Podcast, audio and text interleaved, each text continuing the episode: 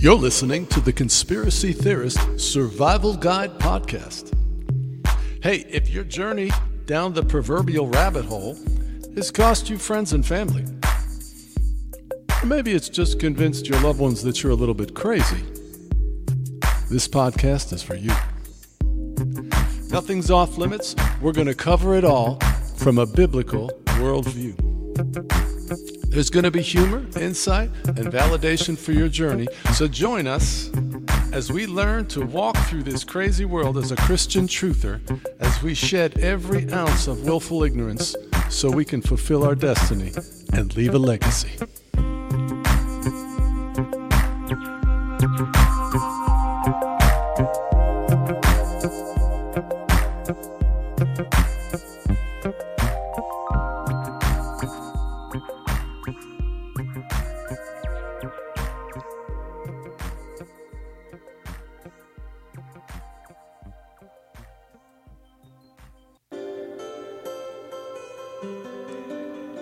Okay, hey, this is John. I'm super glad to be with you today. I'm going to be your host for the Conspiracy Theorist Survival Guide podcast.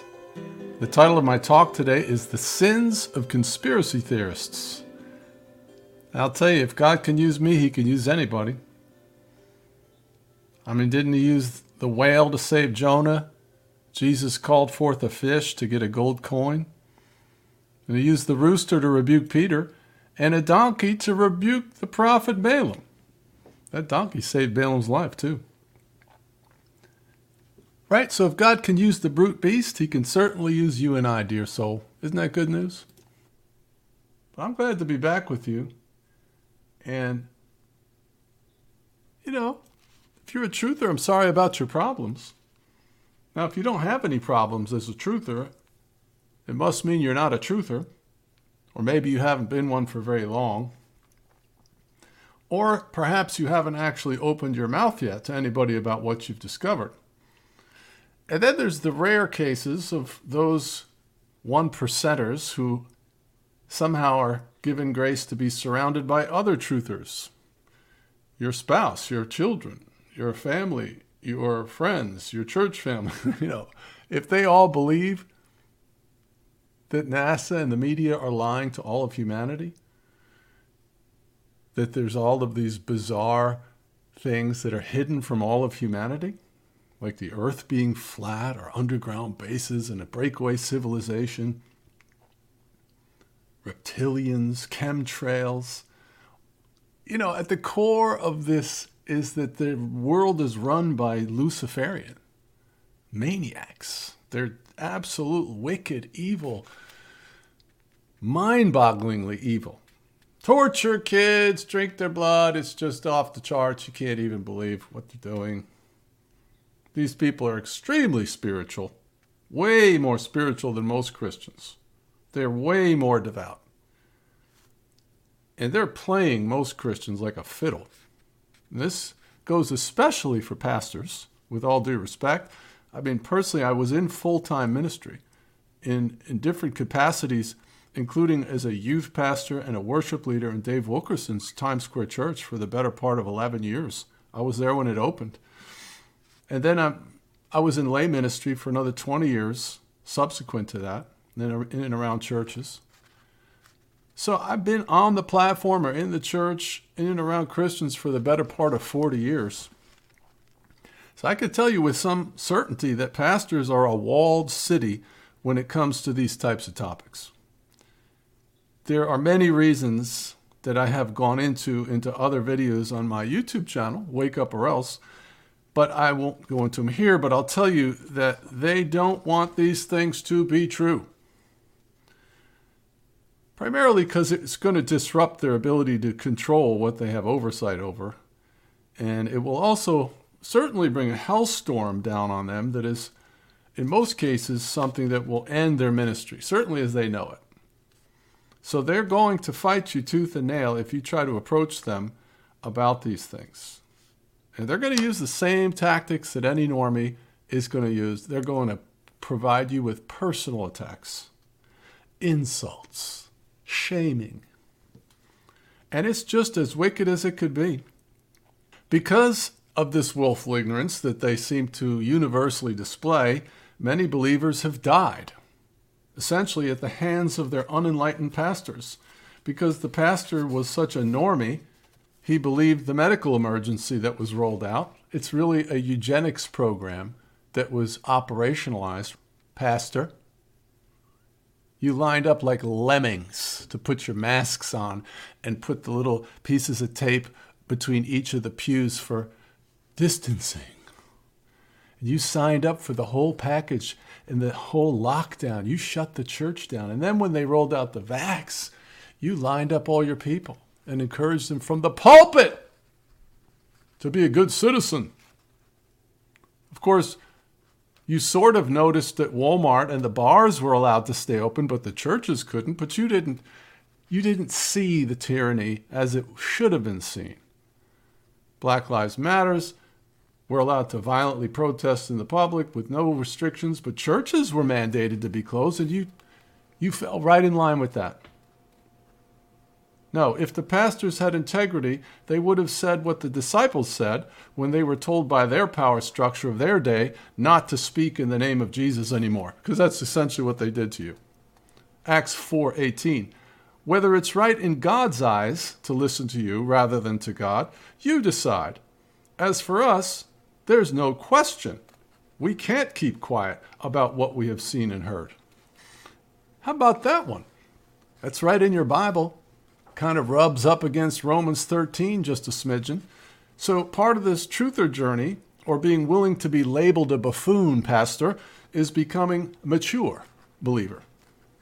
And stop making the pathetic excuse that you just want to focus on souls while all of us are being marched towards the camps. We're mature in the sense that we're not intimidated by mind control victims like yourselves or other Christians surrounding us that see us as a threat to their happy life. These bewitched Bible believers are willing to violate Matthew 5 with a reckless abandon and call us fools to our faces by invoking the term conspiracy theorist, kook, fringe, ridiculous, crazy. How dare you? According to Jesus, you're in danger of going to hell because of it. You go ahead and read Matthew 5. Look up the concordance. The sentiment behind calling someone a fool is exactly the same as calling somebody a conspiracy theorist. You need to repent. But you, dear soul, the truther is undaunted. You refuse to be intimidated and manipulated and bullied into silence. Instead, no, instead, you are becoming a juggernaut of influence. Praise God. You're a wrecking ball for evil. You're not playing church. Most of us have had to leave the church to find Jesus. And stop lecturing us. Are you in a local church? Are you under authority? You're disqualifying yourself from being an authority, fumbling over your scriptures Sunday after Sunday, so blind you can't recognize your Bible's being supernaturally changed to fulfill end times prophecy. Go look at Daniel 7:25, Amos 8:11, 2 Thessalonians 2, Revelation 13, Revelation 22, just to name a few. No, truthers are the mature Christian in this hour. And isn't that what we're called to be? The Bible says about Jesus, for this purpose the Son of Man was manifested that he would destroy the works of the enemy. And in another passage, it is written that as he was in the world, so are we. So let's get on with it. What do you say? We decide to live like there's no tomorrow. How about that? Well, let's just decide to put our destiny above all of our own personal comfort and human need. What do you say? Paul the apostle gave us insight into this mindset in Philippians 2:17. He said, "Yes, and if I be offered upon the sacrifice and service of your faith, I joy and rejoice with you all." Well, that's me. For whatever it's worth, my smoldering ash heap of a life is a spectacle for all to see, but you cannot smell the fragrance of a rose like you can until it has been stepped on under someone's heel. That always releases the fragrance in its fullest. And isn't that what Jesus said in John 12, 24? Most assuredly, I say to you, unless a grain of wheat falls to the ground and dies, it remains alone. But if it dies, it produces much grain. Ha! So are you willing to be poured out, dear soul, as a drink offering? You're on your way to work right now, and I pray that the Holy Spirit would fall upon you even now as I speak, and you would begin to weep before Him. The Spirit of the living God is coming upon you, and He's beginning to speak into your very soul of your being about your destiny and about eternity. I pray that you would begin to have profound thoughts of eternity that would sweep over your soul throughout the day and would completely transform your paradigm. In Jesus' name. Paul said, Are you willing to be poured out as a drink offering? And I've heard a lot of Christians say, Well, God doesn't call us to be a doormat. But Paul said, I know how to be abased.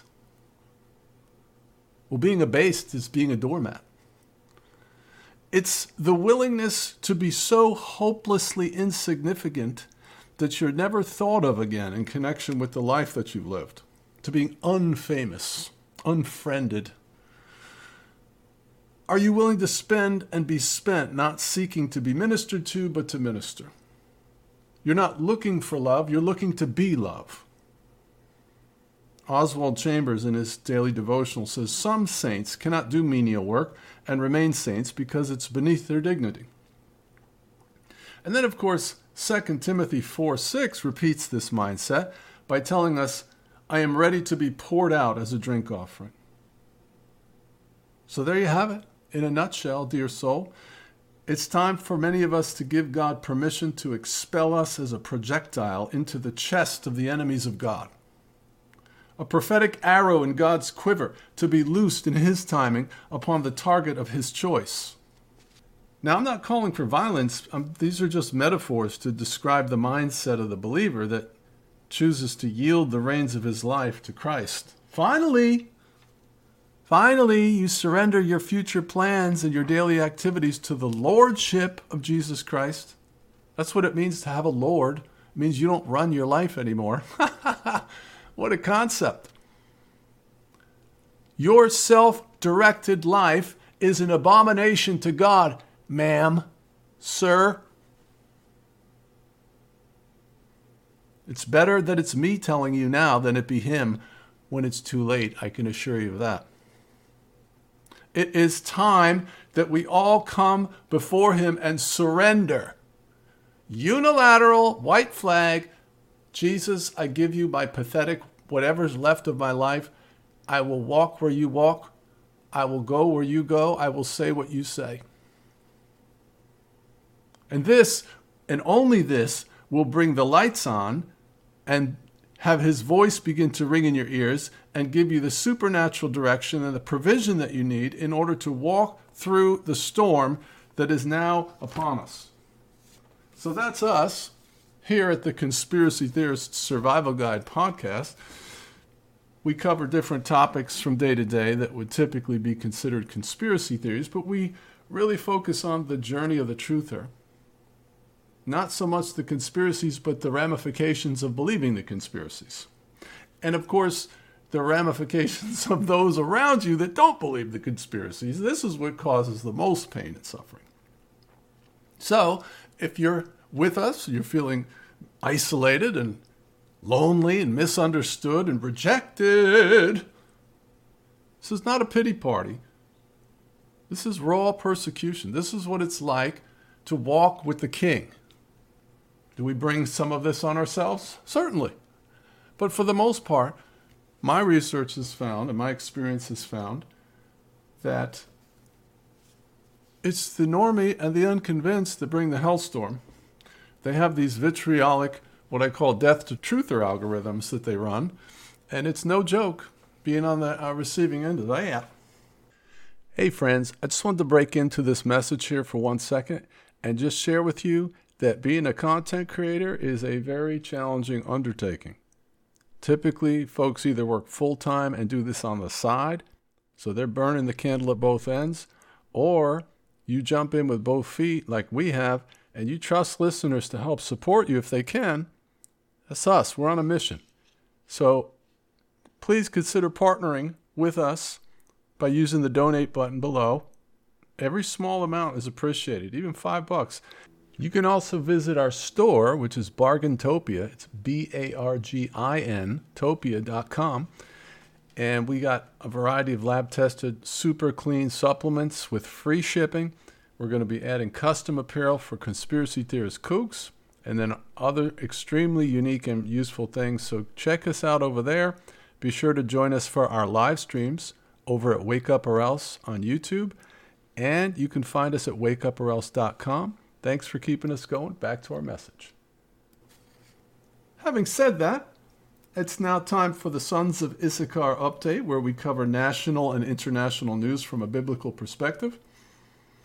And actually, if I was honest, I would say that we're covering it from my perspective, which is a biblical perspective. So you'd have to then conclude that my analysis of geopolitical events is completely biased and depending on how you view that, you might even categorize me as a shill.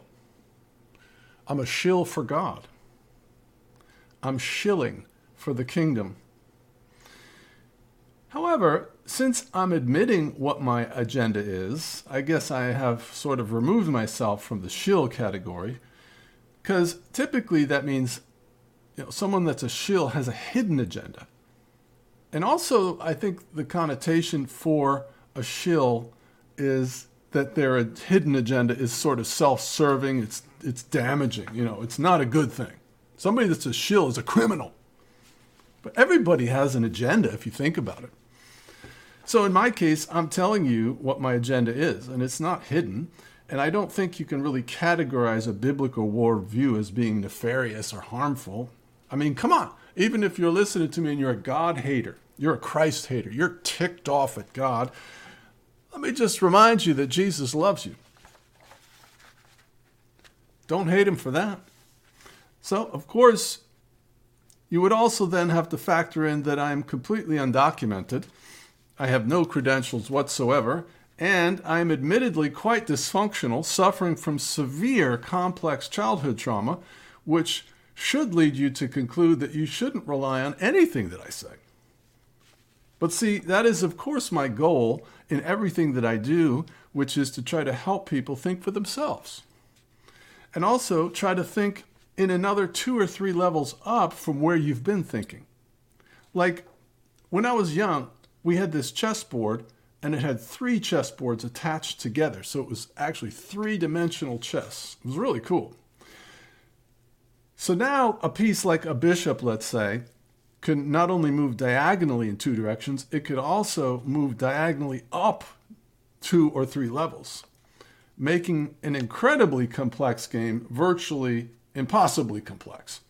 Well, that's us when we're trying to analyze what's going on in this cold, cruel world. I think you'd agree. It is virtually impossible to know what's going on. Now, you can follow the money trail, you can notice the Freemason handshake, you can notice their occult activity or their relationship to this group or that group, or you can notice what they aren't saying, whatever their involvements are, their track record. But when it's all said and done, there are always reasons why everything that you're seeing could have a different reason for being there. And so, in the end, I believe it will serve all of us to stay humble and know that all you have many times is an educated guess. Because the person you suspect being a shill could have flipped sides the day before, or they could be a double agent. And how would you know that? Or the things you're seeing could be there to lead you astray. Or maybe God has intervened with this person in a supernatural way recently, and God didn't inform you. God didn't bother to let you in on his plan. So I always encourage truthers to stay humble in this hour when trying to evaluate things and ask God to show you what's really happening because that's the only way that you're going to really know. If you've named the name of the Lord and you walk with him, he will not lead you astray. Having said that, one article I read indicated that credit card delinquencies have surged in 2023, indicating financial stress. You think? I love that conclusion. And then in other news, an appeals court denies Trump's claim, saying he's immune from prosecution in the federal election interference case. Now, most truthers look at the spectacle which is called Trump and wonder what percentage of anything having to do with this guy is real. The prevailing narrative with many truthers is that all of the attacks on him are fake. It's all staged. They're not really trying to impeach him or put him in prison or diminish his influence. All of the attacks on him since before he was president, throughout his presidency, and after his presidency are all staged, and he's never been in any danger. So it's just part of the plan to deceive us, real people with a soul. And I find this narrative to be extremely irrational. It's possible, but I don't think it's probable. What makes more sense is that these attacks are real, but they're being waged by factions within the deep state. I mean, maybe the Lucys don't all get along. Did you ever consider that? Maybe they're all vying for the same turf. Many truthers hold that Trump is a shill working for the black hats to keep us docile and in line. So he's really a black hat bad guy posing as a patriot. My belief, however, is that he is actually a white hat shill, but not the way that it's being portrayed in, through what I call the good news truthers. So the White Hats are characterized as patriots, as good guys, and people that want to restore the republic and freedom and prosperity. And I think it's more probable that Trump is a white hat with the white hat side of the Freemason Guild. Like Democrat, Republican, black hat, white hat, they're all the same guild. So you have the black hat Freemasons and the white hat Freemasons, both of which want to enslave and kill you. In that narrative, Trump is neither a white hat for good people or a shill for the black hats, but he is a shill for the white hat Freemasons who will then bring in the Noahide laws and chop your head off if you claim Jesus is Lord, just like the black hats will. Okay? That makes tons more sense to me than the idea that everything that's being done is faked. That just doesn't seem as a rational evaluation of what we're being presented with. Okay, that's just food for thought. You know, we're all trying to grope through the dark here, so don't hate me for trying to think through these things, all right? But as I keep saying, I don't know that's the case. That's just my educated guess. So, in other news, an article appearing on stateofthenation.co stated according to the Constitution, the Biden regime is guilty of high treason in allowing the border to be overrun. I'm going to say, you think? I mean, these article conclusions are so obvious. Of course, hundreds of millions of American citizens would agree with that assessment. So, what we expect is for Republicans to call for a special counsel and launch an immediate investigation into Biden's actions. Yes, that'll do it. This is exactly what we need in this hour. We need a special counsel called to investigate this act of treason. And I think we'd all agree that this special counsel will definitely look into this. And after two years, when the investigation has been completed, they'll tell us that there was nothing here that rose to the level of criminality and everything else is redacted due to national security. But by that time, you'll have so much crime in your little suburban town, everyone will be begging for martial law, and the United Nations will come in with the blue helmets to control the chaos, and you'll have checkpoints, and the Hegelian dialect will be in full swing. Yay! Meanwhile, in international news, Dr. Tedros of the World Health Organization came out against fake news, lies, and conspiracy theories regarding the pandemic treaty. He was quoted as saying, We cannot allow this historic agreement, this milestone in global health, to be sabotaged by those who spread lies either deliberately or unknowingly. He's quoted as saying, You know, this is fake news, lies, and conspiracy theories. are completely false and they don't give the World Health Organization the powers that they're claiming that we do. No, I think it does. I think Klaus Schwab just came out and ordered governments to demonetize citizens who believe in conspiracy theories. Whew, boy, oh boy, oh boy, things are heating up there, dear soul. It just reminds me of George Orwell's famous quote In a time of deceit, telling the truth is a revolutionary act. So I leave you with those thoughts and headlines. I hope that was helpful. And now we'll go ahead and transition to my talk today, which is entitled The Sins of Conspiracy Theorists. I hope this helps you on your journey. God bless. What happens to you when you start seeing things like this? You're looking into it, and you know, basically, I mean, to everybody else, you become a loon. You're just a loon You're Looney Tunes to 70 plus percent of the population. And certainly the power structure has its cannons pointed right at your little tinfoil hat sitting on the top of your little head. You know, your little your little pretty head, Tammy. You got a tinfoil hat on there. Of course, the tinfoil hat equals shame and be quiet. And then there's the scarlet letter. If you remember the Puritans, if they caught a woman in adultery, they would publicly flog her on this platform, and then she had to wear a scarlet letter, I think forever. And if she was ever caught doing it again, they would publicly flog her again. So that is what you have done to you when you start to see these things and talk about them. You're shamed and you're and you're threatened. If you keep talking about it, you'll get punished again, just like the scarlet letter. Okay, but you know, this is now this is back to you. You're sitting on some serious intel. You are in the know. You you are awake. You woke up, and that's literally what it's like. It's like blah, blah, blah, all of a sudden you're like, "What?" And you want to know. That's what defines the truther is that you're questioning officialdom no matter where it takes you. So now what are you going to do? your mind is so blown. You're watching things on TV like I saw last night, and you're like, but you're next to your family. You can't say anything. You're like at DEF CON 1 in, on the inside. A- alarms are going off. You feel obligated, and but you're, you know, afraid of blowing it up, blowing up the relationship. So, you know, you got to pick a path. So you get on your horse and you start yelling, the British are coming, right? You're just and that's what normal people do. This place that we come to as a truther, when you start discovering all these things and then those around you don't, brings you to a crossroads where you're probably going to sin. You're probably going to offend. And, you know, this is when those around you finally are getting upset with you and they start pulling out the obsessed word.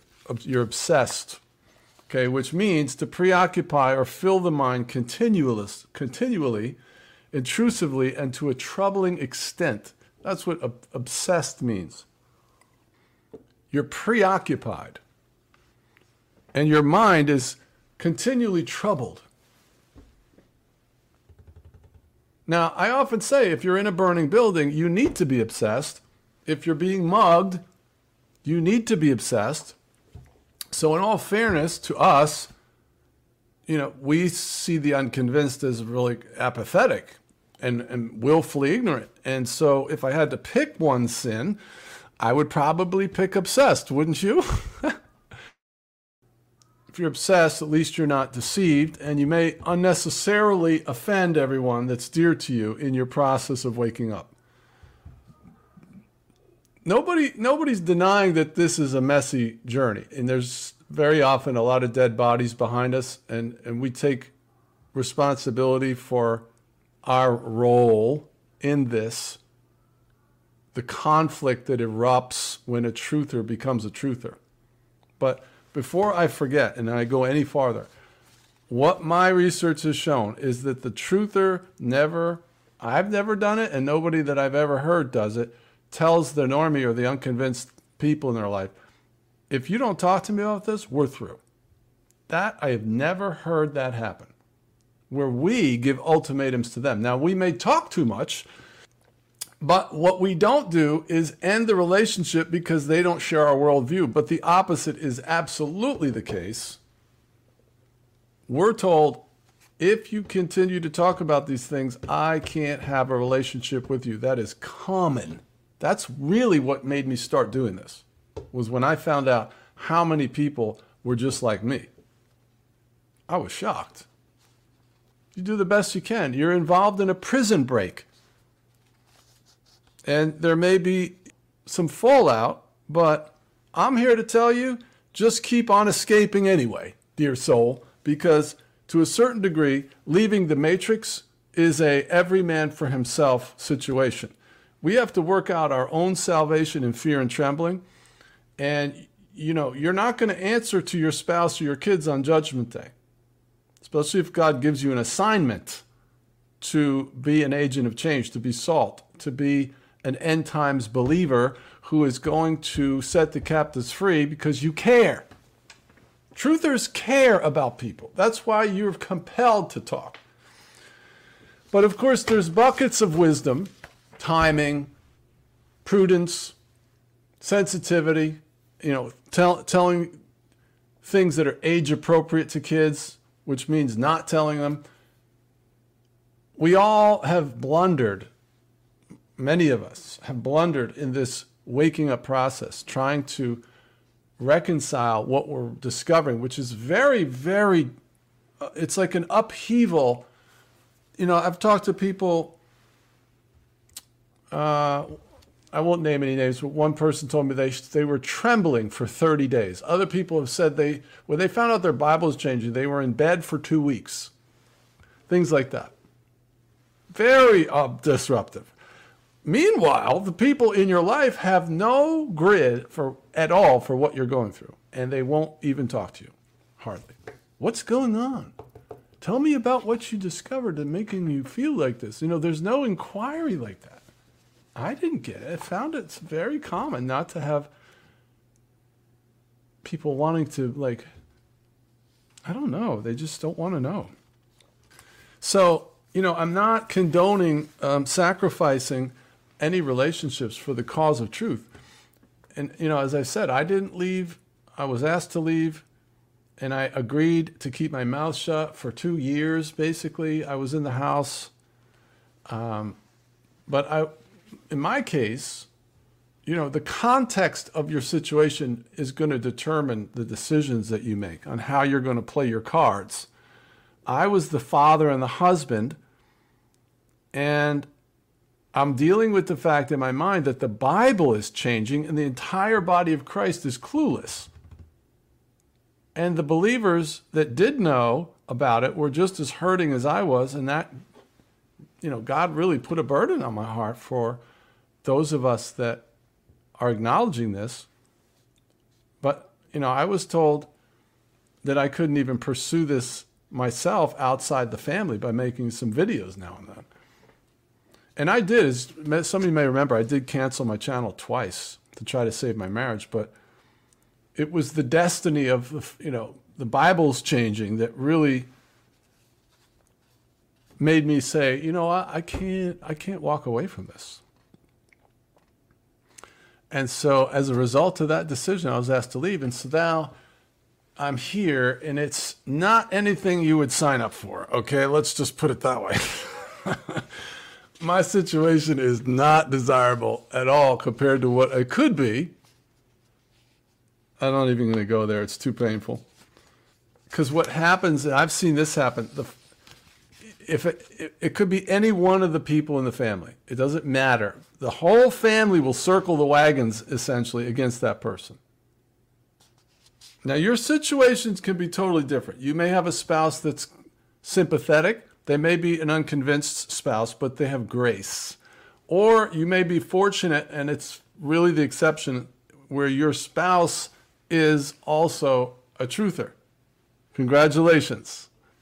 For the, for the majority of, of interactions, you're, you're going to be odd man out, and you're going to have to decide how you're going to play it because it really depends on your personality and how God's called you. Like, you know, my my personality is not to sit quietly. I'm occupied with my hair on fire. I'm, I'm a sales, my career, I was a sales person and a sales trainer. You know, I'm in the ministry, so I'm ministering, I'm preaching, I'm the worship leader, you know, I'm creative. You got to go with your, you know, flow. Got to go with what God, how God's wired you. So then I always use this example. My next door neighbor, when I was still in my house, was a complete truther and she didn't say boo to her husband uh, or her kids ever, right? She didn't want to jeopardize her security. I can totally understand it. So there's no one simple answer how you're going to play your cards when you come into this. What I have seen is that the more you are awake, the more obsessed you are. I'm seeing that with different podcasters. They may only be cluing into a few aspects of the matrix, and they're they're much less urgent, I would say. Uh, but the more the more rabbit holes you go down, the more you realize that you're on borrowed time, right? It's an inevitable correlation. You can't escape that response, and it's the correct response. So those that are just on the fringe of being a truther are more like whistling past the graveyard. But the more rabbit holes you go down, the more you're going to become an activist because you know your days are numbered. And if humanity as a whole doesn't wake up and get involved, there isn't a future to be had. That's really what I'm seeing. William says, I should have taken the blue pill. right. Right. Remember that whole storyline is so valid with the Matrix because Cypher finally meets with Agent Smith and he's like, ignorance is bliss. I'm tasting this steak right now and I know it's fake, but I don't care. That's kind of what the normie does. And I watch them and I'm like, why am I doing all this? I should be I should be a normie. I'd be so much happier focusing on the landscaping, going bowling and just having fun. Integrity! Integrity! The unconvinced has a trust still for the system, which we've lost. And uh, they don't know what you know. But as the new truther, there's something that you don't know, truther, because you're new to this and you have no idea what's about to happen to you. I, I talked to some people that just find out about the Mandela effect and they're just going to go to their pastor for the first time with a list of Bible changes. And they're thinking what I thought. well, of course he's going to see it, and then we're going to talk about it and we're going to strategize how we're going to. No. No.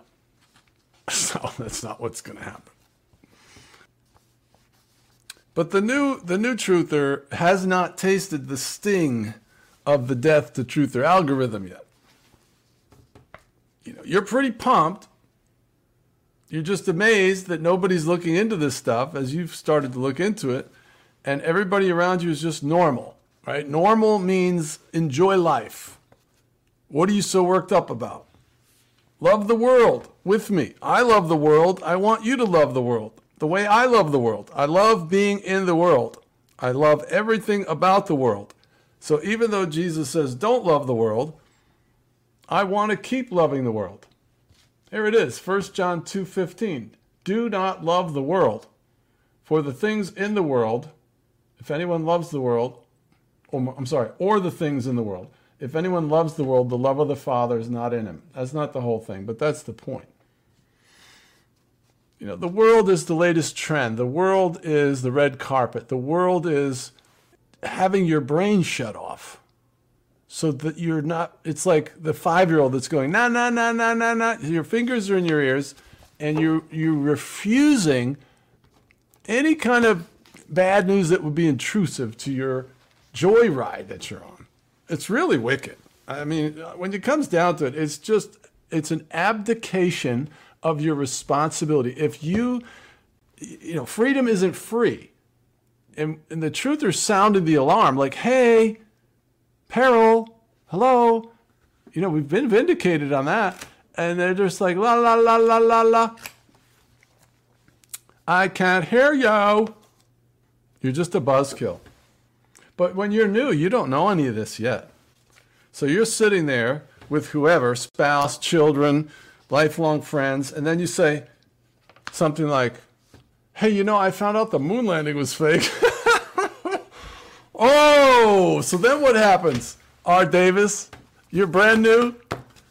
Oh, Jason, good to see you, man. Jason, you know, you're brand new truther and you blurt out the moon landing's fake or, you know, a 9 11 was an inside job. What's going to happen next? Brace for impact. What happens is you're about to enter the school of Christ, the school of hard knocks. You're about to get initiated into the club, and you're about to be pushed out of the inner circle of your friends and family, out, out, out into the fringe of society. And you are going to live and experience Matthew 10:34 Jesus says, "Do not think that I have come to bring peace to the earth. I have not come to bring peace, but a sword. That's an incredible statement. Jesus loves me, this I know. I don't believe in a God that would send people to hell. I, I only love, I only believe God is love. Okay, Jesus comes along and on the scene and he's like, hey, don't, don't think for a minute that I came to bring peace. I've come to bring a sword. And as you know, as a result, I'm going to set a man against his father, and a daughter against his, her mother, and a daughter-in-law. It's just everybody, you know, everybody in your inner circle that isn't loving the truth, you're going to have conflict with. And he goes to, so far as to say, and the members of your own household will be your enemies. Whoo, boy. And so you find out, truther, that most people in your life don't know and don't want to know. And then as a result, they don't want you to know. So what happens is you find out about what I call normie kung fu. And this is what normie kung fu is. When you open your mouth for the first time, I can guarantee you one thing if I was a betting man, I'd put money on this. When you open your mouth about the moon landing, 9 11, within anywhere within five to 10 seconds, you are going to hear the term conspiracy theory. Guaranteed. Two seconds, five, ten seconds, it will come out of their mouth every time. Every person, every time. Is that right? Because all of humanity has been programmed to say that in response to anything that is not official, approved by officialdom. So when they do that, of course, they are invoking the following ideas. The first one is, I don't believe you're right.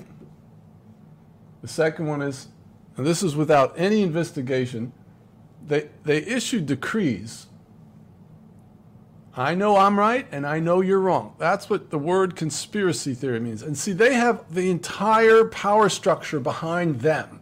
It's just lowly little you, four jacks. You're just there in the, in the family gathering. You're the only one that believes any of this nonsense. And the whole power structure is against you, and they're all against you. And you're just like, oh, and they start invoking all these terms crazy, ridiculous. They're slamming the door. They're putting up their hand. They're saying, I'm ashamed to be in your presence. There's a lot of shaming from that term. I think you're, you have a chemical imbalance. I don't want you to push your beliefs on me. It's not what you believe, it's your attitude about it.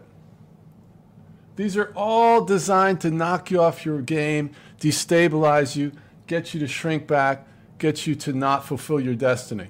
You're living in fear. You care more about these things than you do.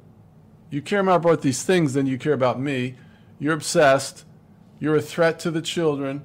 And that's crazy. Everybody knows that's not true.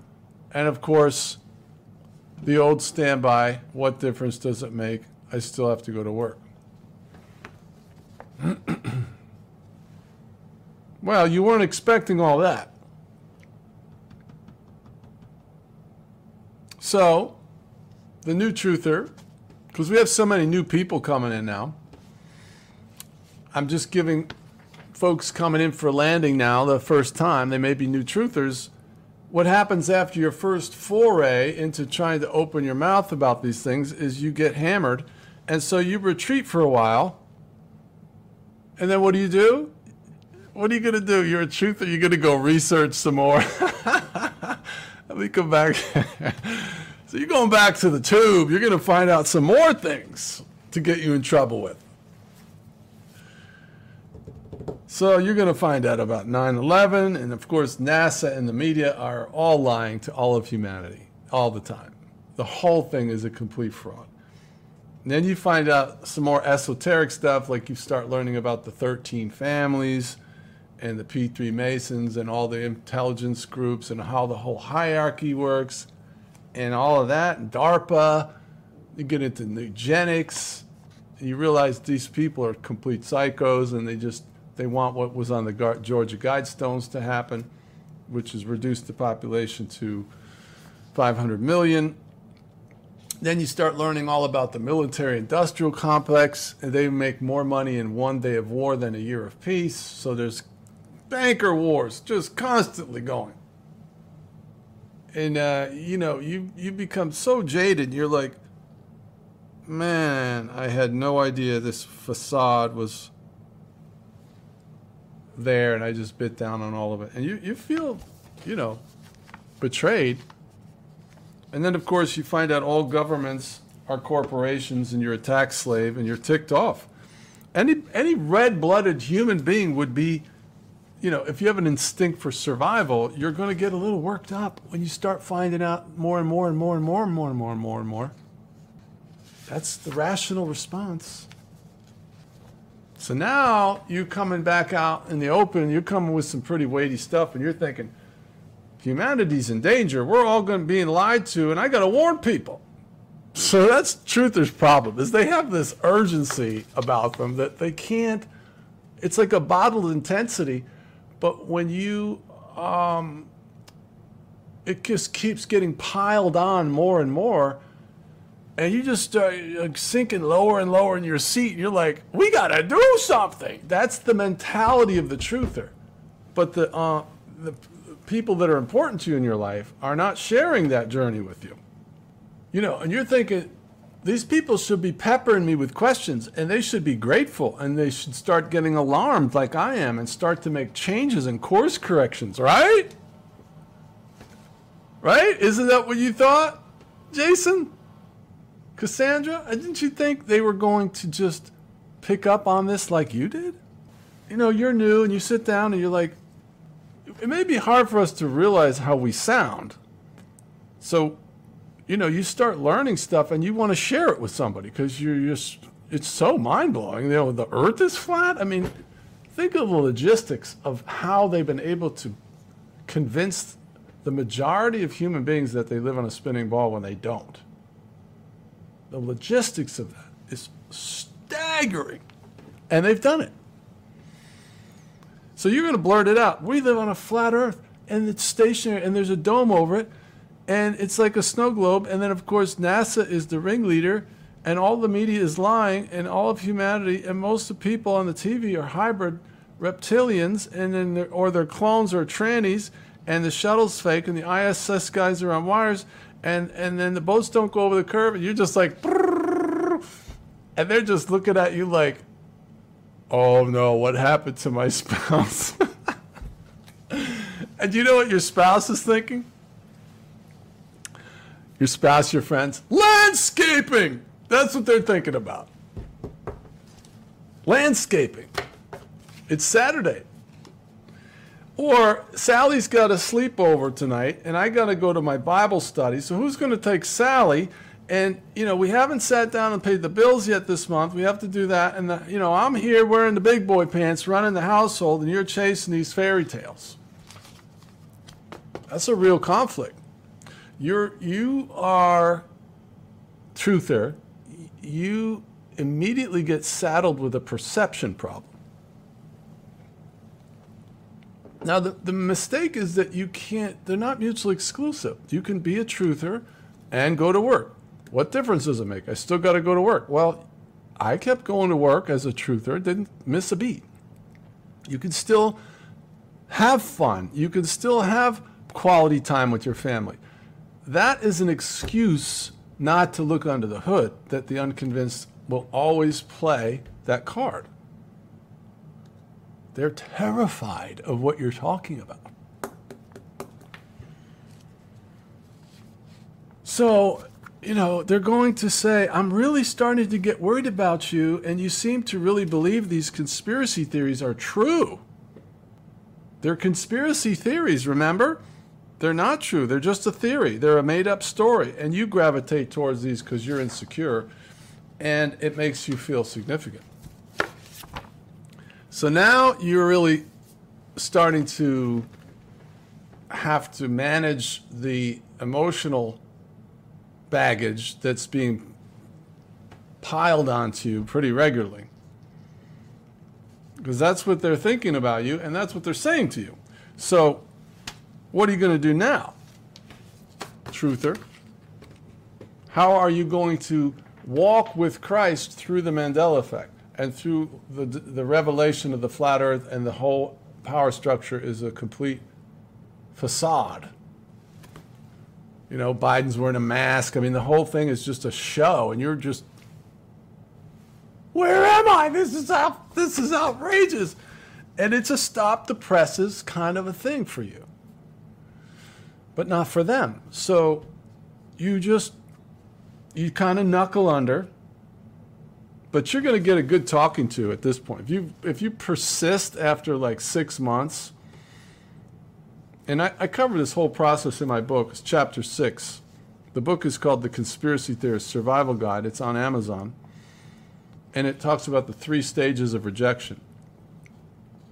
And so, what tends to happen as you continue to talk about these things is your friends and family and your children tend to ratchet up the severity of their punishment on you and your decision to stop participating in a crime against yourself.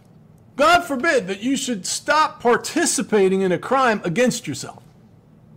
That's what you're doing. You have removed the hook from your nose by publicly breaking covenant with the overlords that run this world system, calling out the fraud, and stating to everyone around you, I do not consent. That's what we have to do in the state national, the legal education movement. I do not consent to your presumption. But there's a metaphysical component to this realm. And, and when you begin to withdraw your consent, it's like a target gets painted on your forehead, a metaphysical target. It's really, it's really very clear that that is unavoidable. And uh, basically, the Matrix does not treat people well that decide to leave. Like when, when Truman was in the Truman Show and he started trying to leave, they would throw up roadblocks. All of a sudden, there's big fires or big traffic jams, or trucks would come across the road and break down. Jim and Jackie shook, saying, Stop it, I can't take anymore. My stomach's there is a bewitchment that comes on you in this realm. How else do you explain the fact that most of us, I went through my whole adult life and never knew the boats didn't go over the curve? How do you explain that? All of a sudden, oh, the boats don't go over the curve. Well, where was the where was Eric Dubay or whoever for 55 years? Why was it 55 years before I ever dawned on me that NASA was faking anything. How do you explain that? It's a bewitchment. Well, when that spell gets broken on you and it doesn't get broken on those in your inner circle, that's a problem. That is going to really cause you opportunities to sin. And we're trying to walk through being a truther with Jesus you know, even if you remain silent like I did, Because I get that. I had a couple, two or three podcasters tried to call me on the carpet, and and I don't want to say lecture me, but they were lecturing me. You know, basically saying that you know my family breaking up was my fault, and I I had that belief, but not after about three four years of of doing uh, content, because I would get posts every day, and I still do. There's people on this live stream right now that have lost a spouse, lost the kids don't talk to them. It's universally the same for us. That set me free, baby. Could I have done way better than I did? Of course. I'm going to talk about that. You've got all of these different, like, you know, you're, you're like conflicted, is what it is. You have the sense of duty to help people, but you want to preserve the relationship. You don't want to say too much, but they want they want to go, you know, get the monkey juice. You know, you, you know. Then what are you gonna do? If you don't risk the relationship by speaking up, they might go ahead and take the monkey juice. You know what I'm talking about? You know that health emergency thing where they do that. And then, then how would you feel if you couldn't rescue them? There's a, there's a proverb or scripture that says, Do you see those that are going to destruction? Oh, hold them back. Was it worth it to stay quiet and keep the relationship intact in that example? I don't think so. Could you talk too much and drive people out of your life? Absolutely. So, my point is, this is not as simple as some people might suggest by their sagely wisdom to just keep to yourself until people come to you. Until, no, no, it's way more complicated than that. Like I said, it depends on your role in the relationship. Are you the husband or the wife? Are you young or are you old? Right? Does your spouse have grace or are they a hardline normie? Are they a truther? I mean, it's just so many things you got to try to factor into your decision. The health emergency thing showed a lot of people that there needs to be a sense of urgency in regards to that conspiracy. Okay, that, that was rolled out with without you know honesty it was a big problem i'll just say it like that. And so people you know stepped into people. They, they, they stepped up their game and they took risks. They risked the relationship to be honest with them about what they knew and it didn't work in a lot of cases. They didn't take the advice and they lost the relationship as well. There was a lot of people that broke up over the over the monkey juice. For sure. Because, you know, well, we shouldn't ram things down people's throat. But here's the thing I've often said if you're going to walk with God, you're going to be in situations where you're going to either offend man or you're going to offend God. You have to pick one.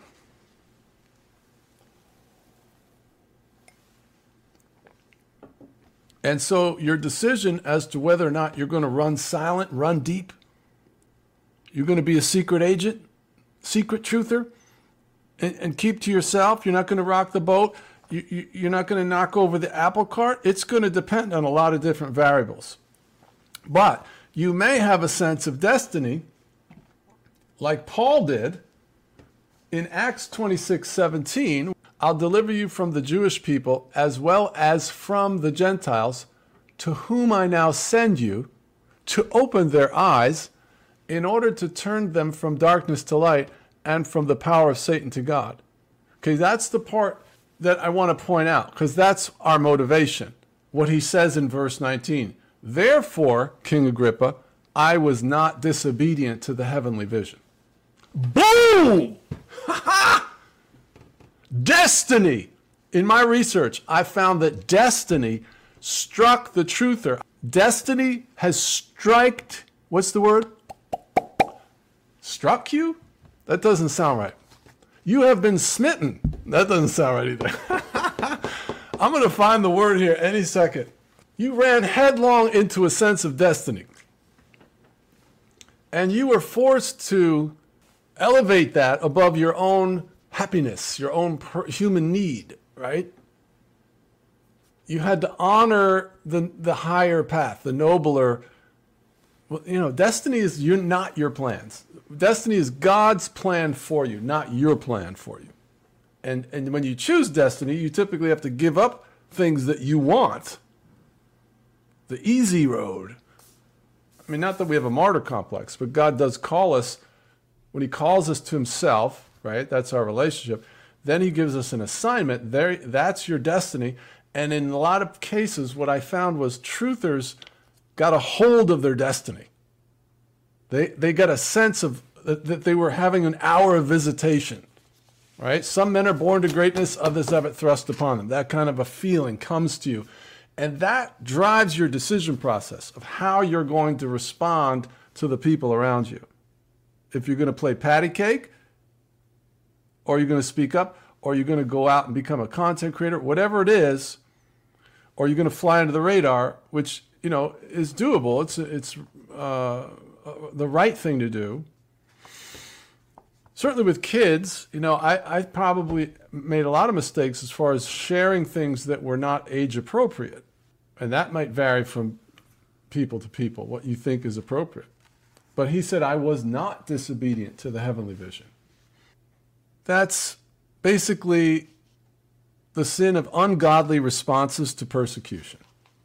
That's what you got to weigh out in your walk with the Lord and how you're how you're responding to the persecution that comes your way when you become a truther. So the first one is the sin of saying too much. You know, you know, people are drinking out of a fire hose and you're just not using wisdom, stuff like that. All right, so this was this is ungodly responses to persecution. So in response to you know, brazen disrespect, rejection, conflict. And the one that really hurt me more than anything was being labeled by like my children who should be looking up to me and drawing from me and asking me. Instead, they're pulling away and thinking I'm crazy. To this day. Well, you might react to that. You might have anger. You might withdraw love from them. You might become adversarial with them. Or you know blurt out things inappropriately. Or you might do okay but then you know keep talking when you should have stopped before. You know just having a reactionary response to snarky cynical comments thrown your way. You know basically the bible calls it getting in the flesh now you do get better with practice i will say that I had a journal that I was writing in back in that time. And then I kind of, it, it, ended up in a book, in a box somewhere. And I ended up, when I left, I found it. And I brought it with me, and I didn't even know this was in there. Um, there's like two pages of things that my wife had written down that I had said that she was basically saying, these are not true. None of this is true. And actually, they're all true. Some of them are not super accurate, like, or they were misunderstood. Anyway, this was this was what my wife wrote in my journal. It says, "Me and Jeremy, your idol is NASA." So, you know, I don't I don't want to disparage my wife. I love her to this moment would go home tonight if she called me and apologized and repented. Uh, you know, I'm not holding my breath. So just understand my heart. I am not mad at her. I it's like being mad at somebody that has a brain tumor. That's how I hold anybody like my wife that has done the things that normies do. I mean, I have a whole chapter called Why Normies Attack in my book. and so I remember, though, vividly to this day, uh, an event that happened when I was four or five, somewhere around there, when I was just a small child. And my dad would always come to my room and say goodnight to me. And one night, my door was closed, but I could see around the time he usually came that the light was on, coming under the door. And someone, I believe it was my dad, came to the door because I could see the shadow of them standing there and moving back and forth. And then he stood there for a while, and I was, I remember, I was anticipating him coming in, you know, giving me a kiss goodnight, and then boom. Well, he walked away. And I think that the Lord showed me that at that moment, Uh, you know, in some of my journaling, that the Lord showed me that there was a bitter root judgment that I allowed to enter in from that seemingly insignificant event. It caused me to embrace unforgiveness or even self hatred, where you make this little decree like, well, I don't need them, I don't need him.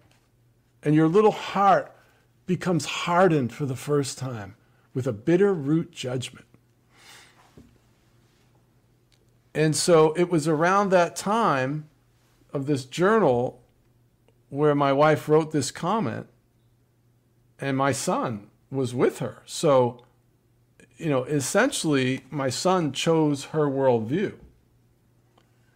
Now, my daughters were too young at that time to choose any worldview, but my son did. And I remember him telling me, uh, Dad, he said I was irrational one time, and another time he said, you know, what I believe was impossible. And it was very degrading, very, very difficult to hear that. When you're right and he's wrong, he's your son, he should be loving and respecting you, and you're, you know, this chasm is growing between you. And so I would always go up and say goodnight to all the kids, and I would go into Jeremy's room and say goodnight to him as well. But I remember the first time I stopped at his door because I felt the fear of being rejected by my own son because he was starting to disrespect me because you know he thinks my dad's like a loon or whatever. And I chose not to go in. And as soon as I did I believe the Lord reminded me of that thing when I was a kid. And I walked away so I was doing the same thing that was done to me when I was five. And this was a great sin of mine that I committed. Because my kids were blameless. You know, they, it's not their fault. And so, in your journey as a truther, the rejection and the disrespect that you've been exposed to may have triggered old wounds that you've had. And you may have become re- reactionary with your loved ones, or you've withdrawn love. Like, oh yeah, and you've pulled away. And it's so difficult because they've issued these decrees about what is and isn't without looking into it, and then they're disallowing any attempts to build bridges of understanding. You're diminished in their eyes with no recourse. All you're left to do is kind of slink around, begging for crumbs of respect it's the only option. That's all you're offered. And if you have childhood trauma like I have, or you have you know you're just sensitive or you know you're really empathic, this is extremely hurtful and very difficult to manage. And you have maybe lashed out unnecessarily withdrawn love, or those around you um, have you know felt like they're walking on eggshells around you, and God just wants to make us aware of that. This is not to put you under condemnation, okay? It's to it's to make you self-inquiry is to draw closer to God so that you can have more of him. So, you know, if that resonates with you, just take that to the Lord and just say, "Lord, please forgive me because you know, I could have done better." And I'm sorry, and, and God will restore you. And then you can, if you can make restoration, restitution, or whatever, that's great. If not, you can only do what you can do. All right. So this idea, though, being reactionary, um, is tied to the next sin of the conspiracy theorist, which is pride. So if you become a truther, you can take up this gauntlet and begin to speak out and become a content creator even. It's difficult to avoid this pitfall of pride. And i don't think any of us really navigate these troubled waters perfectly of being a truther. So the first thing that i've experienced myself or i've seen is what i call exclusive truthers. And this is where, you know, you either insinuate or you say it outright that you or you and your group or you, the people you run with, are the only ones that really know what's going on. Now, this will manifest in a number of different ways. One of them is that you tend to strike out at other truthers that don't perfectly align with all of your beliefs. So you tend to take it upon yourself to diminish others that may have a different view on some things. May they may agree with some things, but there's other things, and and then this is a prideful thing where you just trash them. You cut the people off at your at their knees for you know things that you shouldn't be breaking fellowship about. That's pride. Uh, you know, and so if you're an exclusive truther like this, and it's motivated by pride, you're going to do a lot of comparing. You'll be comparing yourself and your knowledge, your vast understanding of the mysteries of the universe with those around you. And you'll, you know, draw strength from putting people down. That's that's not the spirit of Christ, and you need to you need to check that. So, to put this in perspective, I ask folks to consider what I call the wheel of knowledge. The wheel of knowledge. This graph here is all knowledge. This is all of the knowledge that God has in the entire universe. All the molecules, everything that could be known is in this graph. And so then I'd ask folks to draw the pie chart of how much knowledge you have.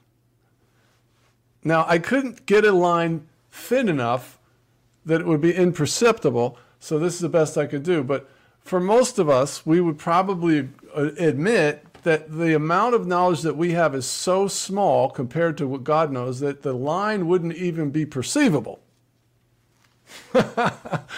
and so the takeaway of that is you would have no idea what you're talking about.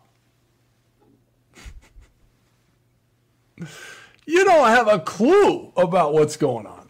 So you need to you need to just uh, tap the brakes a little bit on the bravado. That's my point. Okay, you should follow the uh, the advice of Socrates. He said the only true wisdom is in knowing you know nothing.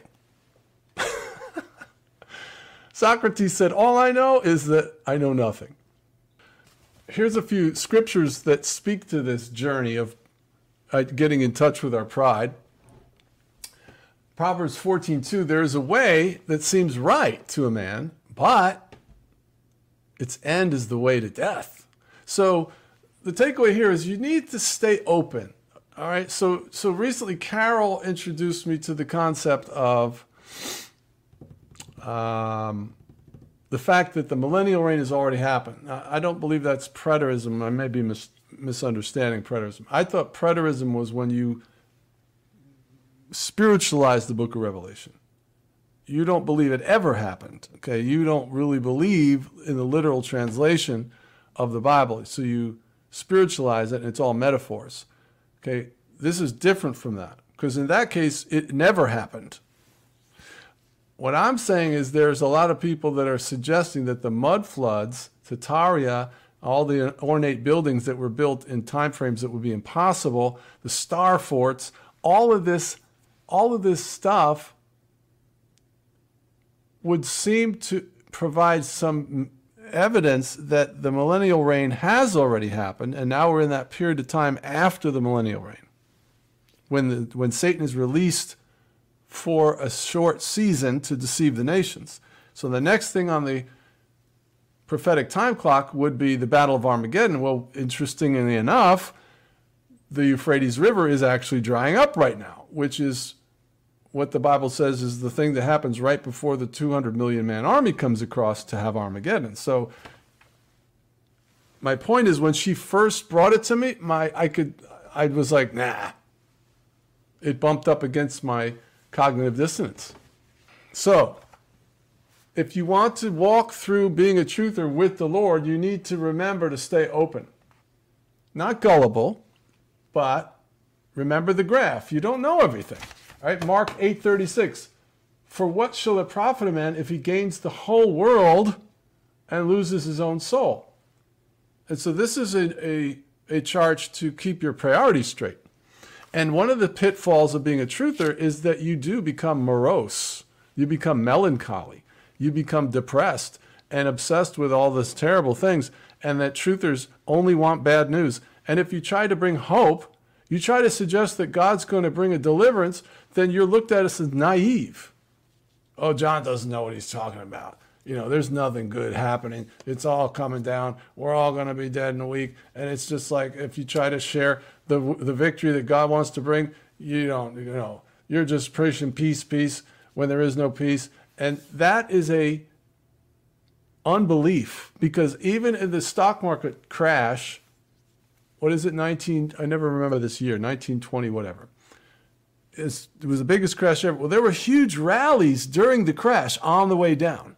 So that's all I'm talking about. Is give me a few Jerichos and let's part a few Red Seas on the way out. What do you say? Join me on Monday for prayer because the only thing that's going to happen, if anything's going to happen, it's going to be birthed on Monday nights at 8. So if you have a burden for the body of Christ regarding this whole crazy Mandela effect thing, in other words, the entire body of Christ is deceived about their Bible changing. And, and God's giving us a voice to go if that's something that you resonate with, show up on Mondays at 8 and pray with us. All right, and 1 Corinthians 13, 2, and though I have the gift of prophecy and understand all mysteries and all knowledge, and though I have all faith so that I could remove mountains, but have not love, I'm nothing. So this is for believers now. If you're in the truther community and you name the name of the Lord, you need to always remember to walk in love. If you if you have conflict or you or you blow up at somebody, you have to go and fix that. You can't just blow up at people and burn bridges and think that it's okay with God. And you go to prayer, praise the Lord, Lord, thank you. No, no, he said, when you come to bring your offering, if you have ought, no, if if you know that your brother has aught against you, first lay your offering down and then go fix that and then come back. Jesus said this non negotiable. If you do not forgive your brother from your heart, neither will God forgive you.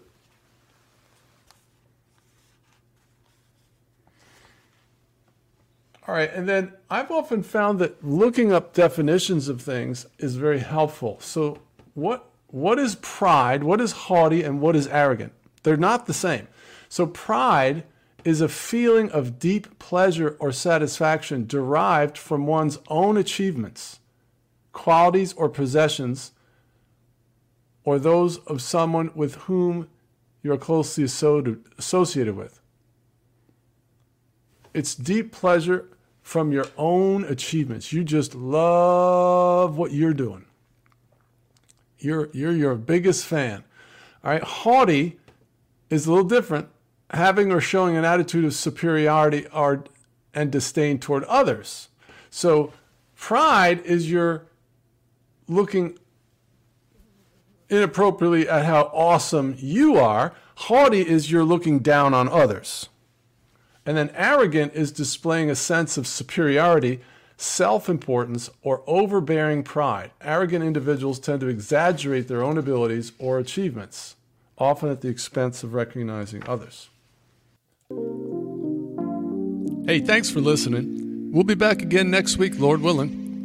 And if you'd like to learn more about how to face the inevitable pushback that comes when you start to question the official story, be sure to pick up a copy of the Conspiracy Theorist Survival Guide. It's a guidebook for persecuted truthers. It's on Amazon, or you can get it through my website, which is wakeuporelse.com. It's on audio or paperback. Be sure to sign up for the newsletter so we can be notifying you when we're doing an interactive live stream. There's a lot more content on the Truther journey, as well as the supernatural Bible changes, on my YouTube channel, which is Wake Up or Else, all one word. And remember, if anybody calls you a kook or a conspiracy theorist nut, you hold up your finger and you tell them, hey, I may be mistaken, but I am not crazy.